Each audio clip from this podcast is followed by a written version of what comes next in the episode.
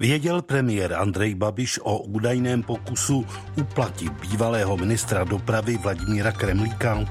Americký prezident Donald Trump obstál v impeachmentu, když Senát v noci na dnešek hlasoval v poměru 52 ku 48 v jeho prospěch. Informovali čínské úřady o epidemii koronaviru včas a v úplnosti. Rumunská vláda musela po pouhém čtvrtroce z úřadu odstoupit. Polská justice dál čelí snahám státu o potlačení její nezávislosti. V Praze proběhl čtvrtý roční konference Spotřebitelské fórum 2020. A Pražské divadlo na Vinohradech uvede nové zpracování Viktora Dika z Moudření Dona Kichota. Příjemný poslech, dámy a pánové. Den podle Libora Dvořáka.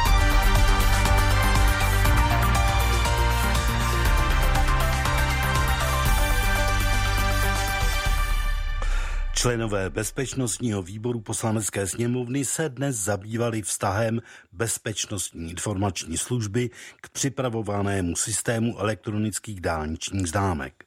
Poté, co si vyslechli šéfa BIS Michala Koudelku, se shodli na tom, že informace o připravovaném plošném sledování lidí není pravdivá. Systém neměl obsahovat rozpoznávání obličejů, BIS požadovala jen výřezy snímků automobilů tak, aby na nich byla registrační a tovární značka. Naopak případu dnes už bývalého ministra dopravy Kremlíka zahnutí Ano, který tvrdí, že mu byl v souvislosti s výběrem auditora mítného systému nabídnut úplatek ve výši půl druhého milionu korun, se poslanci nakonec dotkli jen okrajově. Jde podle nich o živou kauzu, ve které padlo už několik trestních oznámení. A ve spojení jsme s vnitropolitickým komentátorem Českého rozhlasu Petrem Nováčkem. Petře, zdravím tě. Já také hezký den. E, připomeň prosím, podle tebe, oč v tomhletom celém případu jde, který vypadá chvílemi skoro neuvěřitelně? No tak je to záležitost, která se nepochybně týká eh, bezpečnostních složek tohoto státu. Eh, navenek eh, to mělo být jednoduché. Šlo zejména o takzvaný e-shop, který měl zařídit, aby si člověk mohl na dálku koupit eh, dálniční známku. Eh, ten e-shop, pokud já jsem informován, eh, měl stát celkem nějak asi 40 milionů korun, ale nakonec ta cena odhadovaná se vyšplhala mnohem, mnohem víc, na, hodně nad 100 milionů.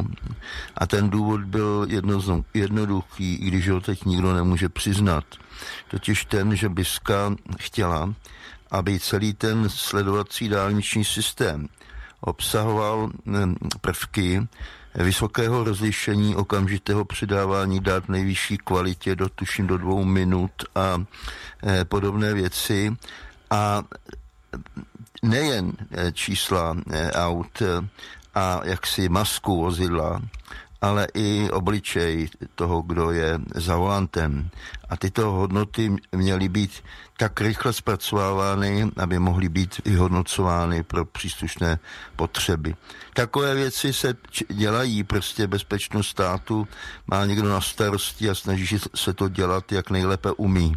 Ale ono se na to přišlo náhodou, protože, eh, protože věci se nevyvinuly tak, jak si dotyční aktéři mysleli a ten, který v tom zůstal, tak byl eh, Vladimír Kremlík, eh, bývalý ministr, bývalý ministr dopravy, jenž myslím si k většině těch věcí přišel jak, jak, jak si chudák houslí.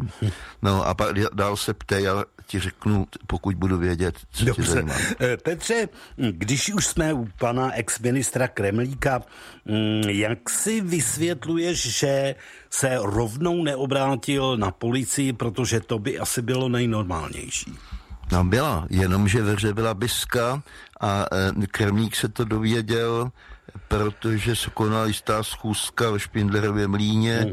zápis z ní přinesl seznam zprávy a z té schůzky již se zúčastnil také Kremlíku známý, pocitikají eh, advokát, eh, který jeho firma v té věci byla angažována, protože měla jak lobovat pro určitou firmu, která tu zakázku dostane, myslím, že myslím tu zakázku s tím e-shopem, tak se konala jistá schůzka a tam podle toho, jak, jaké otázky padaly, je zřejmé, že pan Kremlík se dodatečně dověděl, o co vlastně běží. On tvrdí, že to nevěděl, a e, naopak ten e, e, advokát příslušný říká, že připouští, že viděl určité do, dokumenty, byť v raném stádiu, z nich to bylo zcela zřejmé.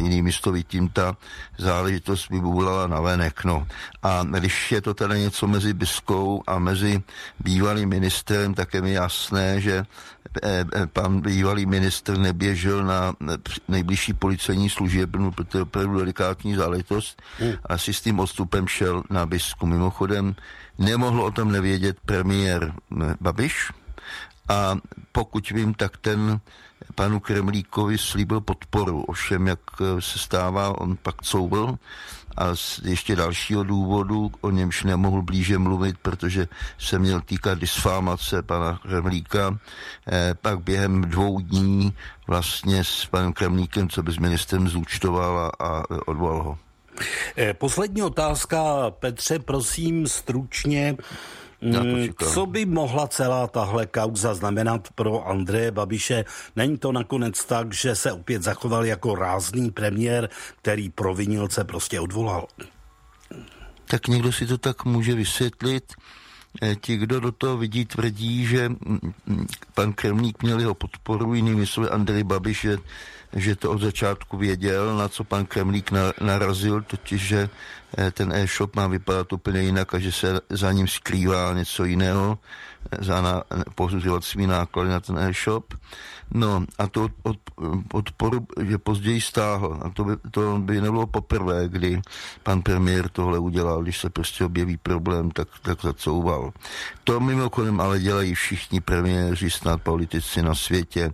Když se taková věc stane, tak prostě dotyčným se možná i nějak dohodnou a obětují ho kvůli tomu, aby ten, aby ten problém ještě jaksi nenabobtnal více. On už, on už velký je ne nadarmo se dnes poslanci bezpečnostní výbor tím nezabývali, je to živá kauza, protože eh, v tom je už podáno několik, několik eh, obvinění, ale myslím si, že ani pak nebudou mít dvakrát velkou chuť, je to záležitost, která se původně měla týkat bezpečnosti státu, potažmo po eh, zájmu bezpečnostní informační služby. Petr Nováček. Petře, děkuji a naslyšenou. Já taky děkuji moc krát, všechny vás zdravím. Naschledanou. Snaha odvolat amerického prezidenta Donalda Trumpa skončila neúspěchem. Američtí demokraté nesehnali dostatek hlasů. Pro jeho odvolání by muselo hlasovat alespoň 67 senátorů ze 100. Skutečný poměr hlasů byl ovšem 52 ku 48 a to v Trumpův prospěch.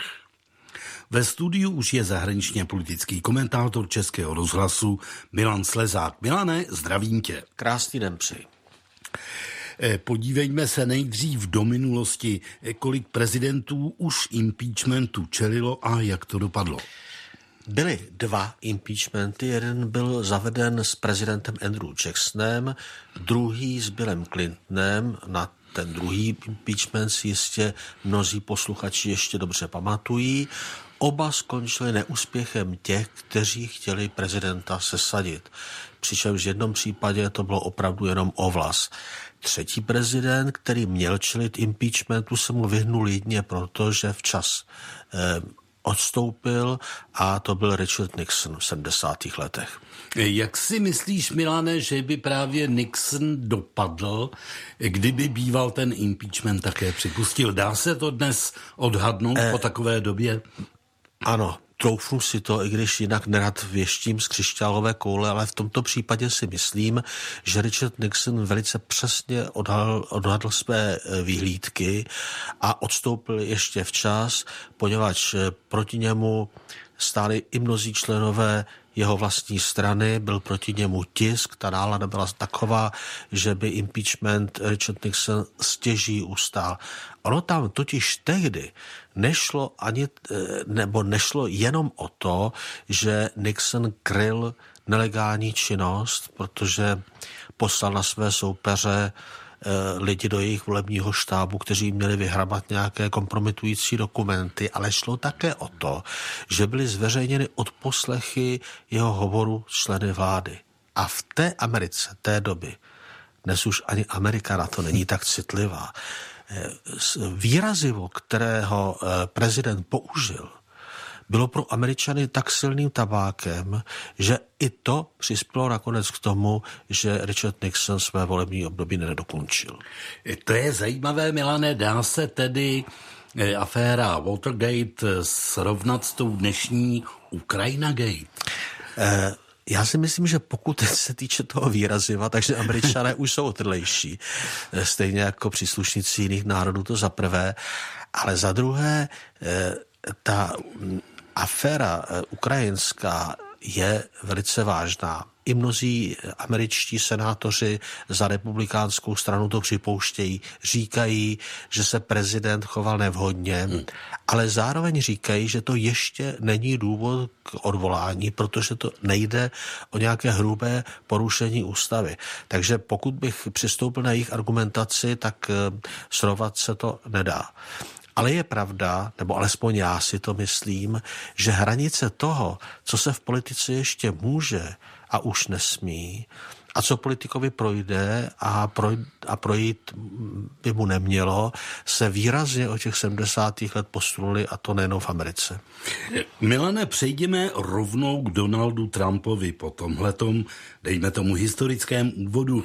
Myslíš si, že společně s právě přednesenou zprávou o stavu Unie ho to necelý rok před prezidentskými volbami vlastně posílí. Těch signálů je tady docela dost. Nepochybně je už velice silný, už byl dokonce předtím, než byl osvobozen v tom procesu impeachmentu. To je něco, čeho si byli vědomi mnozí demokratičtí zákonodárci, kterým se do toho impeachmentu příliš nechtělo, hmm. Protože dobře vědí, že co nemají američané rádi, když je někdo popotahován eh, kvůli nějakým prkotinám, kdy, když se jim prostě zdá, že to je nefer hra a myslím si, že ten impeachment na mnoho američanů mohl působit právě tímto dojmem a že se to teď může právě demokratům eh, velmi negativně vrátit. Mimochodem předsedkyně sněmovny reprezentantů, která je zkušenou političnou, Nancy Pelosiová, je to demokratka, eh, velmi dlouho váhala, zda eh, impeachment připustí či nikoli a myslím si, že velice výmluvné byly také její rozpaky a odklady v tom, eh, v tom, v tom termínu, kdy sněmovna reprezentantů potom tu svou žalobu založen na dvou článcích ob, obžaloby, postoupí Senátu. To všechno signalizuje, že Prousiová si byla vědoma nejenom toho, že v Senátu ta věc prohraje, ale také toho, že může být negativní dopad právě na americké voliče. A je tady pak ještě jedna věc, která eh, Donalda Trumpa nepochybně posiluje, to je stav ekonomiky. Ta se sice souběž, stavně zlepšuje, řekněme, již deset let, ale eh, nejlépe se jí daří právě teď a přirozeně Donald Trump dělá to, co by dělal každý politik, a my to dobře známe i od nás na jeho místě. Eh, samozřejmě říká, že je to jeho vlastní zásluha. Poslední otázka pro Milana Slezáka která bude souviset právě s tím, co si zrovna řekl Milane. Trumpova obliba v těchto dnech dosáhla 49%. Je to údajně nejvíc za celou dobu jeho vládnutí. Znamená to, že při pohledu do poněkud zmateného demokratického tábora, a teď mám na mysli primárky v Ajově, že Trump už má vlastně vyhráno. Stoprocentně, ale ten průzkum, pokud já vím, se pořizoval ještě předtím, než začaly ty zmatky kolem primárek a myslím si, že eh, za prvé, už tehdy bylo jasné, jak je rozháraný demokratický tábor, jak je vlastně rozložený, ještě dokonce předtím, než začaly ty problémy. A Donaldovi Trumpovi se podařilo jak dokazuje právě tento průzkum eh, dělaný prestižním Galupovým ústavem, nejenom přesvědčit většinu republikánů, protože dnes za ním stojí 97% republikánských voličů, to je úžasný výsledek, ale především tu masu nerozhodnutých takzvaně neutrálních voličů, o kterou nejvíce půjde v hmm. nadcházejících prezidentských volbách a v to je právě důležité. To dělá ten důležitý výsledek celostátní, zprůměrovaný těch 49% podpory, o které mluvíš. A to jsou přesně voliči, o které by měli usilovat demokraté, protože bez jejich podpory jejich kandidát, eh, ať to bude kdokoliv, u prezidentských voleb uspět nemůže, tím spíše, že Donald Trump bude mít k dispozici ten takzvaný prezidentský bonus. Už toho člověka, který je v úřadě a kterého voliči znají, ať v dobrém či zlém. Kolega Milan Slezák. Milane, děkuji a pěkný večer. Děkuji za pozvání. Koronavirus si v Číně vybírá rostoucí počet obětí a šíří se po celém světě. Z mediální debaty kolem něj jasně vystupují závažná témata týkající se politiky Čínské lidové republiky i jejího mezinárodního vlivu za situace, kdy se každou minutu objeví na sociálních sítích nové komentáře a videa a kdy online média, místní úřady i mezinárodní organizace publikují několikrát denně aktualizace o rychle se měnícím stavu věcí, je obtížné se orientovat. My se o to nicméně teď, alespoň tezovitě pokusme, se synologem Filipem Jiroušem z projektu Synopsis. Dobrý večer, pan doktore. Dobrý večer. Začněme tím, co je v tuto chvíli asi nejpodstatnější. Lze tvrdit, že čínské úřady zaspaly a informovali, ale hlavně zasáhly proti viru pozdě, což se ozývá stále častěji a vlastně i čínská vláda a komunistická strana po těch sebekritických výrocích sáhla. Tak uh, asi není úplně vhodné slovo zaspali, protože je vidět uh, minimálně především v prosinci a i na začátku ledna celkem soustavnou snahu jakékoliv informování uh, o té nákaze už od jejich počátků vlastně jakkoliv naprosto zamezit a, a regulovat. Předpokládá se, že místní úřady ve Wuhanu což je tedy to epicentrum, tak eh, pravděpodobně už tušili hmm. do nějaké míry, co se děje už na začátku prosince, hmm. ale první přiznání bylo na konci prosince, tedy 31. a teprve vlastně uh, třetí týden v lednu, uh, kdy už velká část města vyrazila na vlastně svátky jara, na nový čínský nový rok, tedy vlastně už potom, co se dalo s tou s tou epidemí, dejme tomu, něco dělat, tomu zamezit tomu, aby se tak šířila, tak vlastně teprve tehdy vůbec vyhlásili nějaký, dejme tomu, pohotovostní režim. Navážu na to, co jste právě říkal, jak hodnotí míru informovanosti z čínské strany svět?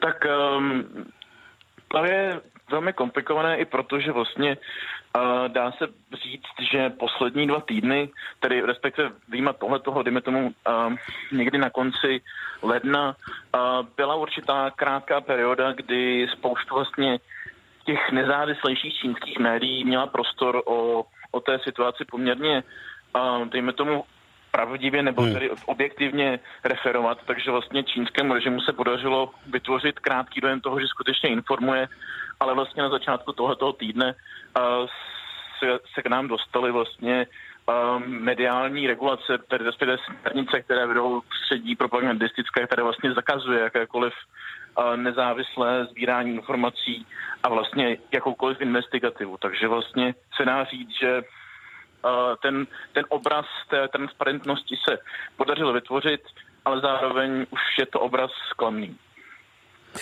Eh, nakolik důvěryhodné jsou podle vás, eh, pane Jirouši, eh, ty čínské oficiální informace o počtech zemřelých a nakažených? Tak pokud se podíváme na statistické modely například vědců na Hongkongské univerzitě, což ve finále potvrzují právě některé i ty objektivní nebo ty investigativní reportáže těch nezávislejších médií, které už jsou v tuto chvíli naprosto cenzurovány a vlastně zmizely z hmm. internetu, tak je jasné, že vlastně ty údaje jsou naprosto nepřesné.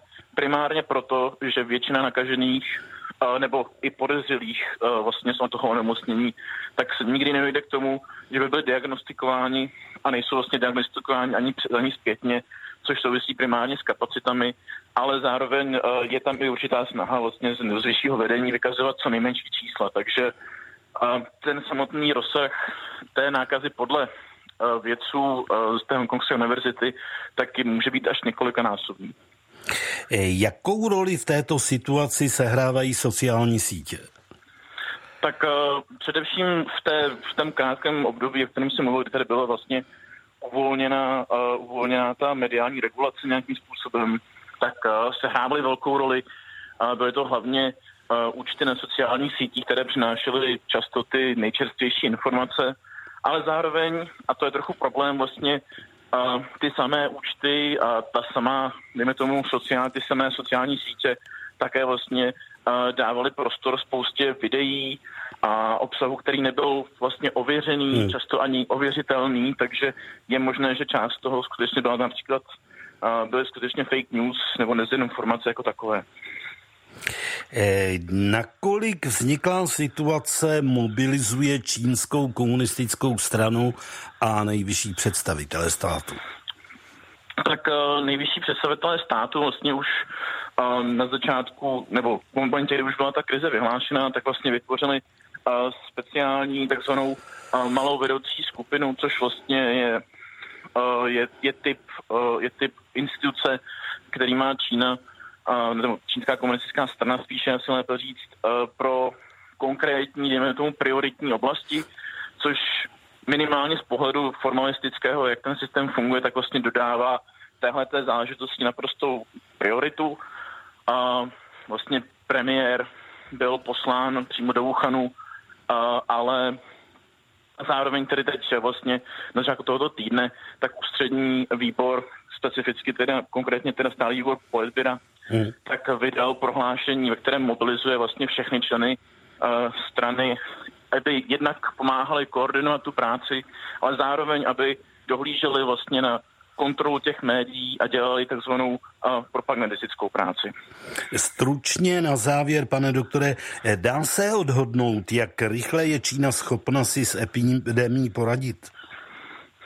Poprvé řečeno, to se vůbec odhadnout nedá. Hmm. Ten, to, to okno, dejme tomu, pro nějakou kontrolu té epidemie, tak vlastně to naprosto promarnila s ohledem na tu cenzuru okolo té situace a vlastně neschopnost uznání skutečného problému. Takže vlastně ta nákaza se šíří poměrně nekontrolovatelně, šíří se ve finále i do zbytku světa, i když omezení. A nějaké projekce zase z té Hongkongské univerzity mluví o tom, že vlastně to, to nejhorší přijde až, až k dubnu Hmm. A teprve potom začne ta nákaza pomalu opadat, ale to jsou skutečně jenom čisté spekulace. Říká silog Filip Jirouš z projektu Synopsis. Děkujeme mnohokrát a pěkný večer. Také děkuji. Naschledanou. Posloucháte Den podle Libora Dvořáka. Výběr událostí s nezaměnitelným rukopisem. Premiéra od pondělí do pátku po 17. hodině na Plusu. A teď do země, o níž příliš často nemluvíme. Rumunský parlament ve středu vyslovil nedůvěru liberální vládě premiéra Ludovíka Urbana, která byla u moci pouhé tři měsíce. Hlasování vyvolala opoziční sociálně demokratická strana, která má v zákonodárném sboru Rumunska většinu. Podle agentury Reuters pro pád vlády hlasovalo 261 poslanců, přitom bylo zapotřebí 233 hlasů. Agentura dodává, že tento krok prodlužuje politickou nejistotu v zemi. Odvolání menšinové vlády je otevřením cesty k předčasným volbám a ty se v řádném termínu měly konat koncem roku. Ve spojení jsme se spolupracovníkem Českého rozhlasu na Balkáně Tomasem Kulidakise. Tome, zdravím tě. Dobrý den. Jak jsem se tak díval, ty rumunské vládní krize jsou poměrně časté. Proč? Já bych řekl, že ty rumunské vládní krize jsou spíše permanentní a ono vlastně na vině je a na vině je vlastně i složitý systém, který Rumunsko zjedilo ještě eh, z doby, kdy se tedy eh, oprostilo od nadvlády komunistické strany a od minulého režimu, protože vlastně zakotvilo si ústavě to, že v podstatě prezident a zároveň vláda mají eh, velmi silné pravomoci, které se navzájem doplňují, ale také si navzájem mohou jít do konfliktu. To znamená, že pokud nedochází, je to vlastně podobné tak trošku i tomu systému ve Spojených státech amerických. To znamená, pokud nedochází k tomu, že je prezident ze stejné strany, jako je strana vládní, tak jsou často v konfliktu, což tedy platilo pro eh, právě pro tu vládu, která vládla do posud eh, před tou menšinou, a to byla vláda sociální demokracie, protože prezident Klaus Johannis, tak ten je z eh, ze strany, která právě držela tu eh, menšinovou vládu nyní. Takže to vlastně bylo proto, proč byla permanentní, permanentní krize vládní a zároveň to bylo proto, protože se objevoval velký konflikt vlastně mezi diasporou, protože miliony Rumunů žijí v zahraničí, hmm. mezi obyvateli měst, spíše liberálnějšími, kteří v podstatě se blížili době blízko té diaspoře a mezi tím chudým venkovem. Eh, chudí lidé z venkova no menší věc zvolili tradičně sociální demokracii, když je ta druhá strana, ta právě prezidenta Klauze Johannise a právě stranu Ludovika Orbána. Eh, Tome, jaké šance mají jednotlivé politické strany v Rumunsku v případných, ať už předčasných nebo řádných parlamentních volbách? Eh, tady se ukazuje, že alespoň pokud bychom měli věřit těm eh, předvolebním průzkumům, tak právě ta eh, liberální strana, tak ta by měla vést, to znamená, že ty průzkumy přisuzují až 47%, když jsou mhm. naopak sociálním demokratům přibližně 20%.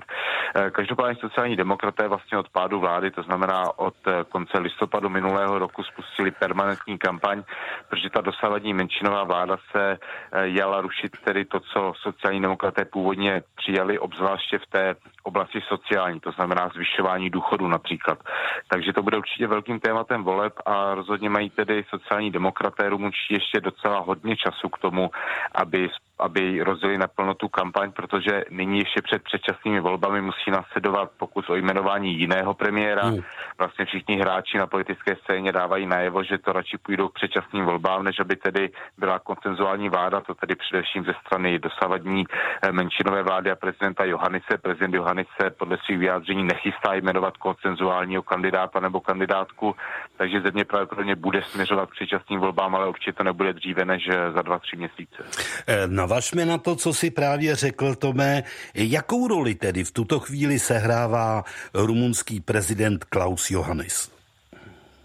ta jeho je naprosto zásadní a naprosto klíčová. To znamená, on je vlastně tím hybatelem veškerého dění a vlastně na něm je, jestli eh, opravdu budou předčasné volby nebo nebudou předčasné volby. To znamená, jestli se prodlouží ta nestabilita. Připomínám, že za šest měsíců je to vlastně druhý pád vlády, hmm.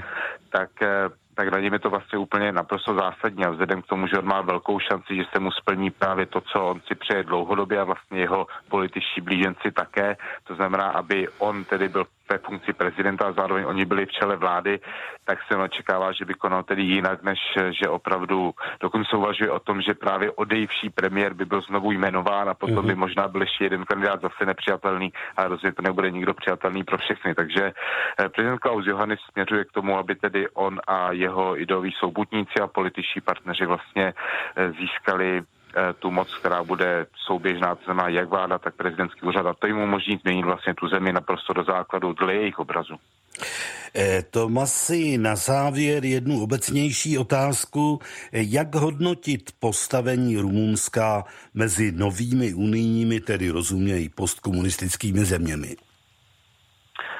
To je velmi dobrá otázka, Libore, a to vlastně souvisí s tím vším, co jsme si řekli do posud, protože Rumunsko, jakožto 20 milionová země po odchodu Velké Británie, se posunula v tom pomyslném žebříčku nahoru, podobně jako třeba Polsko, které hmm. se stalo pátou největší zemí nyní. To znamená, 20 milionové Rumunsko má opravdu velký potenciál. Je to země, která tedy zaznamenává opravdu vysoký ekonomický růst, dokonce v roce 2017 rostlo 7%, i v roce minulém byl jeho růst dvojnásobný oproti průměru eurozóny a Evropské unie. Zároveň je to země, která má velmi talentované obyvatele. Je to země, která má jeden z nejrychlejších internetů v Evropě, mm-hmm. co se týká infrastruktury, takže má vlastně potenciálně velmi velkou možnost ovlivňovat tedy nejenom dění v celé Evropské unie, ale vlastně i to, jaký je vztah ke státům například západního Balkánu, kteří ještě nejsou členové, ale zároveň k těm novým členským zemím, protože spolu s Polskou patří mezi, s Polskem patří mezi ty největší. A co mu doposud bránilo v tomto, tak to byl ten konflikt, který právě vláda sociální demokracie měla s uh, zbytkem Evropské unie, obzvláště s Evropskou komisí, protože ona měla velké problémy vzhledem ke své soudní reformě vlastně byla viněna z toho, že znemožňuje anebo znesnadňuje boj proti korupci, což se projevilo návrhem zákonníku, který právě osvobozoval některé korupční činy anebo znesnadňoval stíhání jiných, protože stanovil příliš vysokou laťku a proto se dostala vlastně do konfliktu s Bruselou. Následně sociální demokraté obětovali svého šéfa Liviu Dragneu, hmm. který tedy byl vsazen do vězení a začali se usměřovat s Bruselem. Ale Klaus Johannes vlastně a ta nyní odejivší vlastně menšinová vláda Ludovika Orbána, tak ti jsou ti, kteří vlastně celou dobu jsou jaksi v souzení s tím většinovým proudem Evropské unie. To znamená, dá se očekávat, že pokud uspějí, tak to směřování nejenom, že bude pokračovat, ale prohloubí se. A v tom případě ze strany Rumunska se můžeme dočkat eh, opravdu neobvyklých překvapení z hlediska toho, jak poroste jeho vliv, protože samozřejmě eh, co se týká regionu, ve kterém se nachází, to znamená regionu blízko západního Balkánu nečlenského, tam probíhá právě geopolitický soupe, souboj například s Ruskem, s Čínou, ovliv se státy Perského zálivu, s Tureckem. To znamená, Turecko může hrát, eh, pardon, Rumunsko může hrát velmi významnou roli, jak geopoliticky, tak ekonomicky, tak jako hlas těch novějších členských států. Takže to všechno rozhodnou samozřejmě ty další volby, které budou následovat. Eh, samozřejmě ale žádná vláda ještě předtím, než se ujme své moci, tak to neznamená, že eh, nějakým způsobem bude prosperovat. To se ukáže až na základě těch konkrétních kroků. Víme, že Rumuni jsou zvyklí demonstrovat často v ulicích. Dělali to proti vládě sociální demokracie, ale já si pamatuju, že ještě předtím, než byla sociální demokracie, se nedělal proti liberálům. Takže tam se ukáže, jestli nezabezpečí v první řadě tedy prosperitu svého lidu, v tom případě můžeme očekávat velmi brzy třeba i další volby a politické bouře. Říká Tomas Kulidakis. Tomé, díky a naslyšenou. Děkuji, nashledanou. O Polsku zrovna byla řeč a tak pokračujeme právě na toto téma. Na návštěvě Bruselu je dnes polský premiér Mateusz Moravěcky. Během té měl naplánováno setkání s předsedkyní Evropské komise Ursulou von der Leyenovou a šéfem Evropské rady Charlesem Michelem. Děje se tak v atmosféře, kdy polský prezident Andřej Duda, eh, co by spojenec vládní strany Právo a spravedlnost, toto úterý podepsal zákon, který podle kritiků umožní trestat soudce kritizující reformu justice prosazovanou současnou vládou. Opozice nový disciplinární zákon označuje za cestu k právnímu polexitu.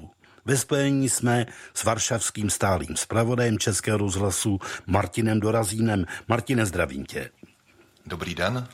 Eh, Duda stejně jako vládnoucí strana tvrdí, že tato norma zastaví chaos v soudnictví. Eh, co tyto politické síly označují za chaos? No, označují za chaos tu situaci, kterou sami vyvolali. Přesně řečeno, pra, strana právo a spravedlnost dlouhodobě usiluje o to eh, změnit eh, poměry v polském soudnictví v celém resortu spravedlnosti. Za té první koaliční vlády se jí to nepovedlo, pak byly eh, leta vlády občanské platformy. Když jsem tady byl v té době s pravodajem hm, téměř pět let, tak to soudnictví, řekl bych, fungovalo jako zhruba všude jinde se svými problémy spojenými s transformací, s tím, že se někteří soudci stýkali s některými politiky, jiní s jinými politiky, ale v zásadě všechny ty ukazatele byly nastaveny zcela evropsky, jako je to všude jinde oddělená teoreticky nebo zákon, e, soudní moc od moci výkonné, od moci zákonodárné a e, nebyl žádný právní chaos v tom smyslu, že by lidé, kteří jdou k soudu obyčejní se svými případy, tak se museli ptát, jestli ten soudce mu, mu vůbec může soudit, jestli potom ten verdikt nebude napadnutelný. Druhá strana také všichni se toho teď strašně bojí a je to ta situace, kterou právě svými takzvanými reformami vyvolala strana právo a spravedlnost, která e, nepokrytě usiluje o to, aby ty soudy byly mnohem více podřízené politikům než teď. Absolutní nezávislost e, samozřejmě není možná, žádný, každá ta, e, každý ten pilíř musí mít nějakou kontrolu. Jde o to, jak si představuje tu kontrolu ve svém programu a v té reformě eh, právo a spravedlnost. A tam je zcela jasné, a e, vlastně potvrzují to veškeré praktické kroky, že tedy jde o to, aby ti soudci byli kontrolovaní těmi politiky, kteří jsou momentálně u moci a aby e, se jim zodpovídali, aby byli e, jaksi ovladatelnější. To je koncepce Jaroslava Kačinského a ministra spravedlnosti pana Žobry, kteří byli a jsou velmi úzkými spojenci politickými, jsou vlastně tvoří tu vládní koalici a oni se se netají tím, že právo a poměry v, ve státě si určuje ten, kdo je u moci, kdo je nejsilnější a že tedy i to právo se dá přizpůsobit těmto, těmto potřebám politickým. Eh, Martine, co se asi v této situaci v Bruselu doví nebo už dověděl eh, polský premiér? No, asi nic moc příjemného, protože je známo, že Evropská komise, eh, v celé její vedení, včetně místo předsedkyně Věry Jourové, eh, si o té polské reformě nemyslí, že by zrovna byla eh, cestou, která by podporovala jakési evropské normy v, v Polsku. Naopak mnozí i tady v Polsku, i v, v Bruselu, ostatně i tribunál Evropské unie, tedy soud, má své značné pochybnosti nemyslí si, že by se to ubíralo tím směrem k normalizaci a ten podpis, nebo k normalizaci k, tě, k těm evropským standardům, ale spíš od nich směrem na východ, někam do Běloruska, hmm. než kvůli do Ruska, kde tedy zákon nemá vůbec žádnou uh, sílu. Hmm, takže lze očekávat, že, se ta, že si tam vyslechne opět uh, kritiku, ale nejzajímavější budou ty další kroky Evropské komise, která teď zkoumá, co ten zákon obsahuje, jaké může mít dopady a důsledky a pak přijme opatření, které nebudou pro Polsko zřejmě příjemné. Eh, Martine, určitě ještě jedna otázka. Vrátíme se rovnou zpátky do Polska. Polská média kritická eh, vůči PIS vládní straně eh, v této souvislosti často mluví o náhubkovém nebo restriktivním zákonu. Je ten zákon opravdu náhubkem? On opravdu eh, umožňuje trestat disciplinárně soudce až po jejich vlastně vyhazov z práce hmm. za to, že se budou kriticky vyjadřovat k práci svých kolegů, k situaci v rezortu, k ministrovi spravedlnosti, který je zároveň, to je taková polská anomálie, generálním prokurátorem eh, a že tedy budou politicky nějakým způsobem vystupovat. Za politické je možné označit cokoliv, ať už budou hájit své zájmy profesní, eh, tak to může ta disciplinární komora označit za jakýsi projev politický politické nespokojenosti, kritiky e, resortu a na základě toho nového zákona může zavést to disciplinární řízení s příslušnými soudci a že se to nebojí udělat, eh, to už je jasné z toho. No, oni to vlastně umožňují už současné zákony, mm. e, protože byl tady velký, velký protest těch soudců a už se objevila proti ním první disciplinární obvinění z toho, že zneužili taláru, to byl protest talárek, že tedy si nesmí dovolit talár posvátnou to věc pro soudce tahat na ulice a do politiky,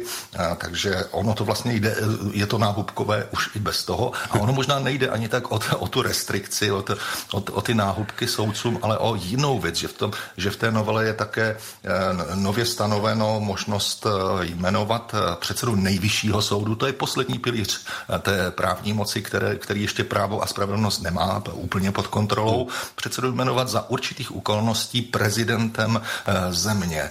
Ústavní soud soud nemůže zasahovat, ten je zcela ovládnutý právem a spravedlností a teď jde ještě o to, jak tedy spacifikovat ten nejvyšší soud. To jsou ty základní instituce a proto to budí značné obavy, jak v Polsku, tak, tak samozřejmě v zahraničí.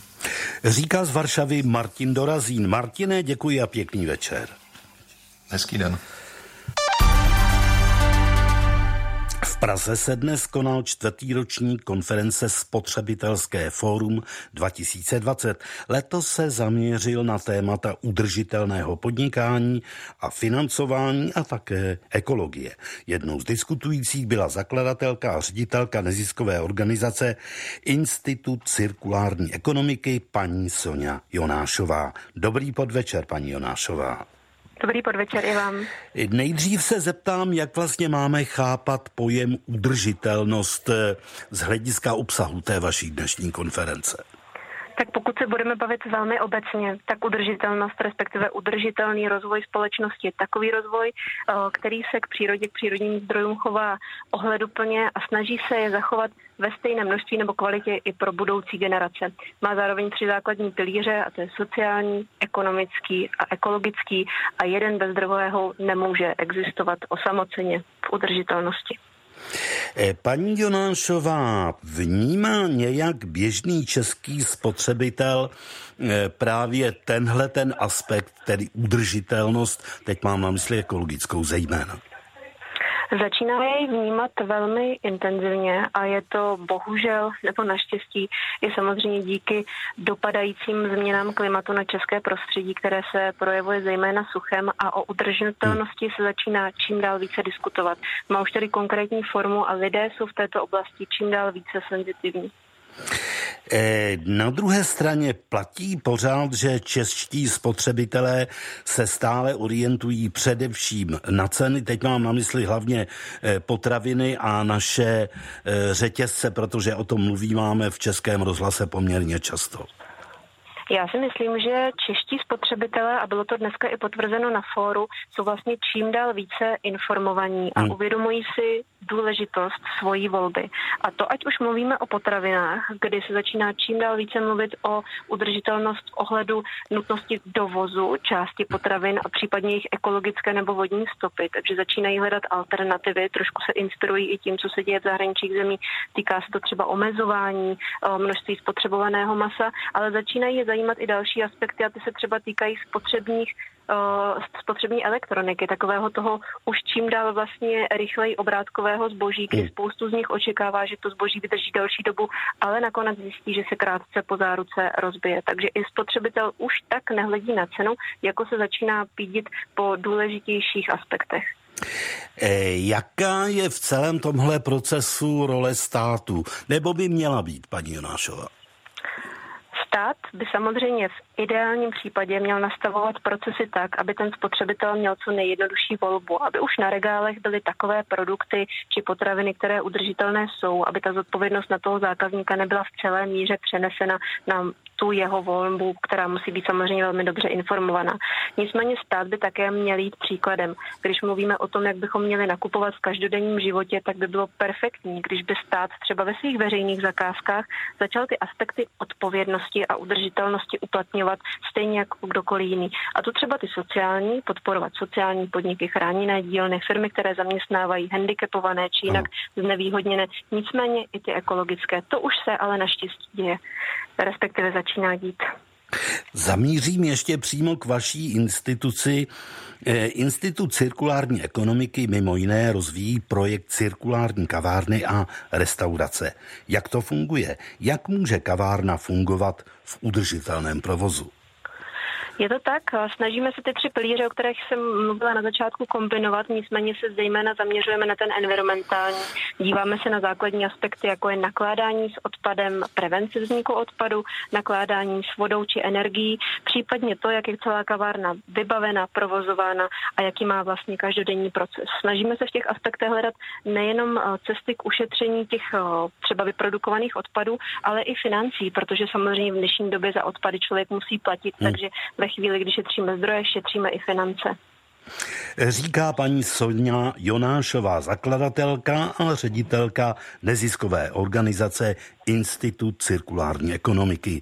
Děkujeme a také vám pěkný večer. I vám pěkný večer, nashledanou. No a na závěr jedno téma z kultury. Rozpor mezi pragmatismem a idealismem zobrazil ve svém dramatu Zoudř, Zmoudření Dona Kichota z roku 1912 slavný český básník a dramatik Viktor Dick. V režii Martina Čičváka hru uvádí Pražské divadlo na Vinohradech v rolích rytířského Dona Kichota a mudrlandského Sanča Panzy se představí Tomáš Pavelka a Ondřej Brousek. Na zkoušce inscenace, která bude mít premiéru zítra, natáčela kolegyně ze stanice Vltava Veronika Štefanová. Mým úkolem je trestat civil, ať se stane kdekoliv a komukoliv. Ublížil vám někdo, příteli? Ukradl vám někdo srdce též na vaším štěstí? Moudrý blázen Don Quixote rozlišuje kontrast dobra a zla a věří tomu, že zlo je možné ve světě porazit. Do jaké míry je jeho víra v dobro a důvěra v lidi idealistická? A o jaké ideály stojí za to skutečně bojovat? Viktor Dick ve své hře akcentoval rozpor mezi pragmatismem a idealismem. Upozorňuje na hlavní téma Dickova díla dramaturg Jan Vedral. Viktor Dick v prvním desetiletí 20. století, když viděl, jak odpor proti poněmčování, který vyvrcholil v prosincových bouřích, tak jak se zlomil v takovou spokojenou pragmatickou společnost českou, která už si jenom tak jako dělala svou drobnou pragmatickou politiku a ty velké ideály nechala stranou. A proto napsal toho Dona Kichota a ukazuje se, že společnost, která nemá žádné ideály, tak zanikne a společnost, která si pěstuje své ideály, tak pokud si není vědomá toho, že ty ideály jsou něco, k čemu se vzpínáme, ale co je nedosažitelné, tak je potom frustrovaná, že toho ideálního stavu nedosáhne. A v této dialektice je postaven ten obraz světa, jak nám ho český myslitel ještě jistým velkým porozuměním pro složitosti a řekněme dvoupolovost české národní povahy, jak nám ho předkládá. On ví, že my jsme takoví, kteří vzplanou a vyhrnou se a jsou úžasní a skvělí a oslniví a pak se divíme, jak titíž lidé to všechno, jak se říká v té hře, kterou tady inscenujeme, prokramaří a to velmi rychle. Don Quixote se v Dikově příběhu vydává na oduševnělou cestu, na které je odhodlán páchat dobro a zachraňovat svět. Nicméně na této cestě je konfrontován se skutečností, následkem čehož přestane snít, zmoudří a zemře. Podle režiséra Martina Čičváka je Don Quixote člověk, který chce bojovat za občanskou společnost. On sám v sebe je nesmírně konsekventný, nekompromisný a spoločnosť mu hovorí, že kompromisy sa musia robiť, inak sa život nedá žiť. V první polovině je to putování Dona Kichota jako opulentně barokní divadlo, jak jenom bychom chtěli, aby když jdeme na Dona Kichota, abychom to viděli.